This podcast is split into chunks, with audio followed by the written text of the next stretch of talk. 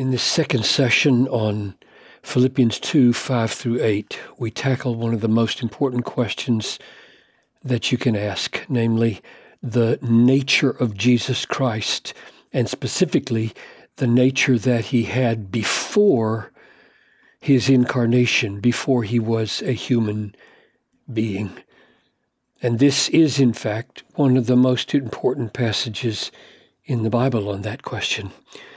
Father, I pray that you would cause us to see the true nature of your Son, Jesus Christ.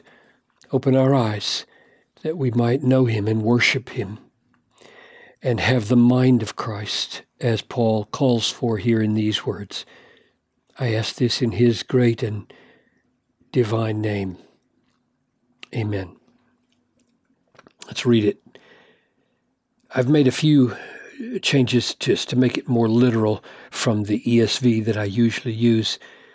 Have this mind among yourselves, which is yours in Christ Jesus, who though, who, you see, I changed it from though, because that's an interpretation, who being in the form of God, did not count equality with God a thing to be grasped, but emptied himself, taking the form of a servant and being born in the likeness of humans and being found in human in form as a human he humbled himself becoming obedient to the point of death even death on a cross.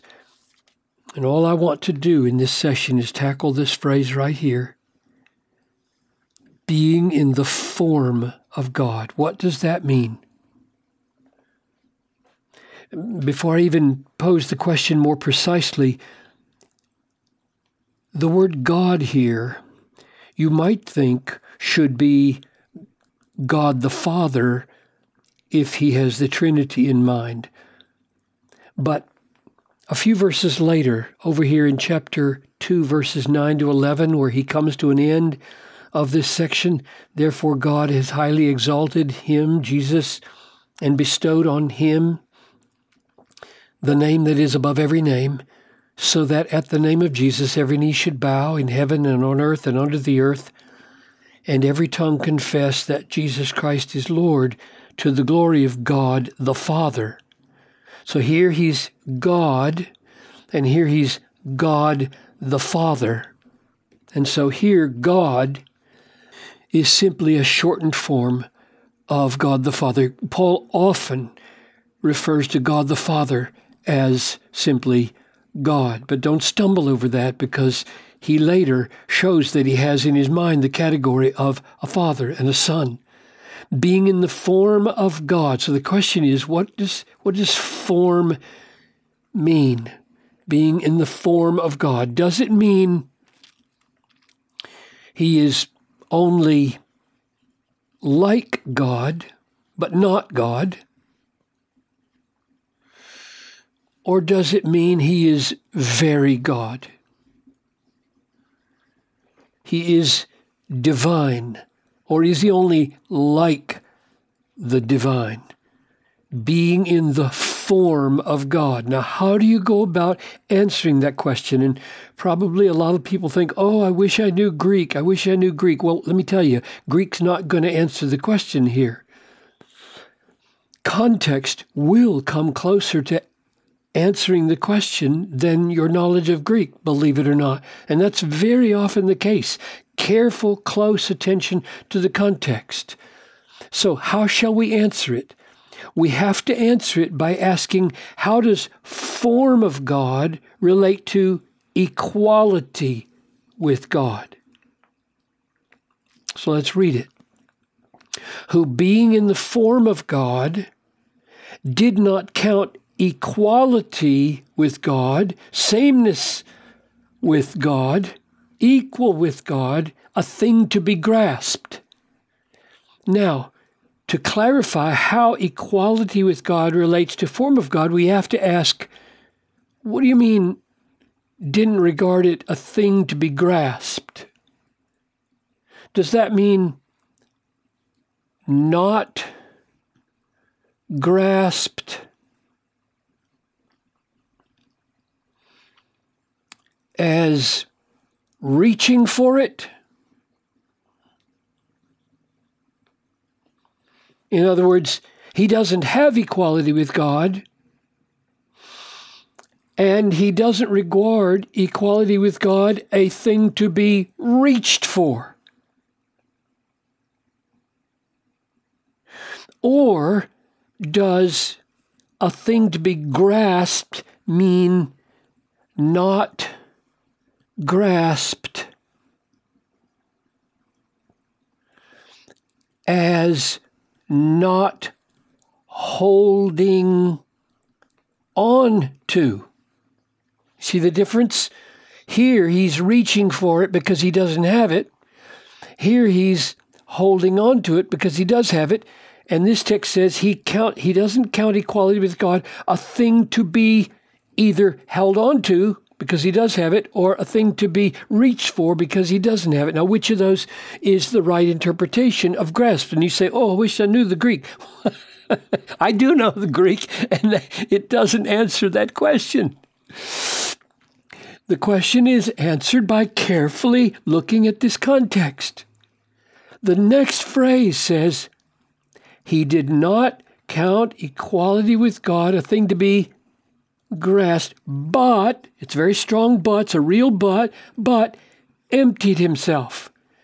Now, which of these does that make sense with? Here he doesn't have it and he's not reaching for it. Here he does have it and he's willing not to hold on to it. And this says he didn't, let's try both. He did not count equality with God a thing to be reached for, but emptied himself. Well, he didn't have it, so what's to empty?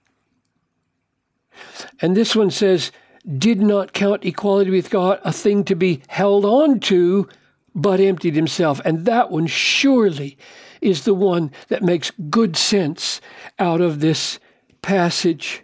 So it's the flow of thought that sheds light. So now we, we've answered the question equality with God. Equality with God is not something to be grasped in the sense that I'm not going to let go any of my privileges of deity. I'm not going to let go any of the things that stand between me and suffering.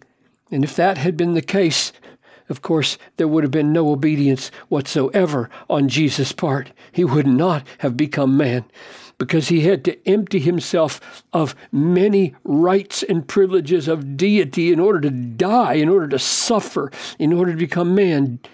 So God, Jesus empties himself of whatever stands between him and death, thus not holding on to all the privileges of equality with God, and therefore, form of God is the same as equality with God.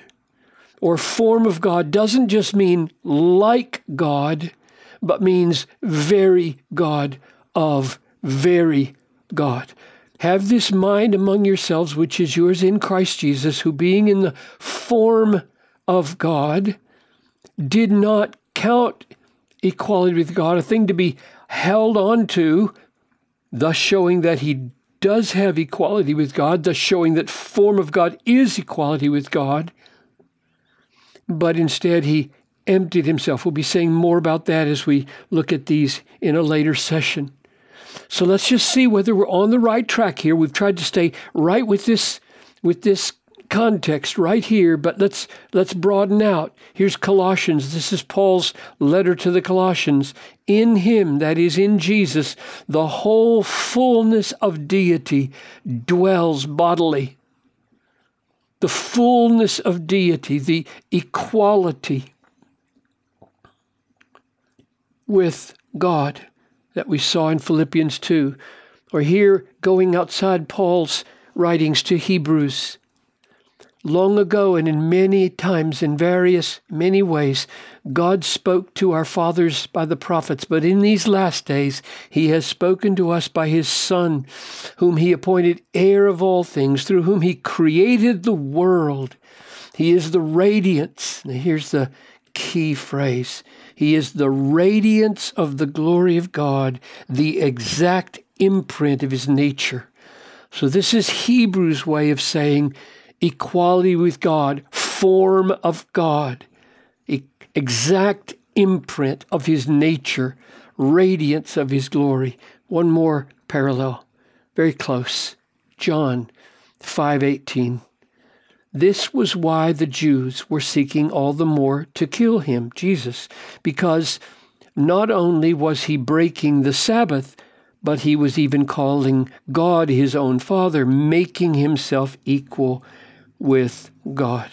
It was blasphemous the way Jesus was talking, and they were inferring he's talking as though he is very God.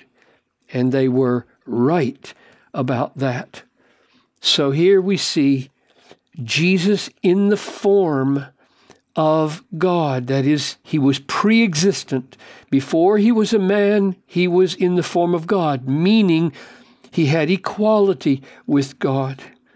And thus, in his humility and agreement with the Father to be obedient, he didn't hold on to it.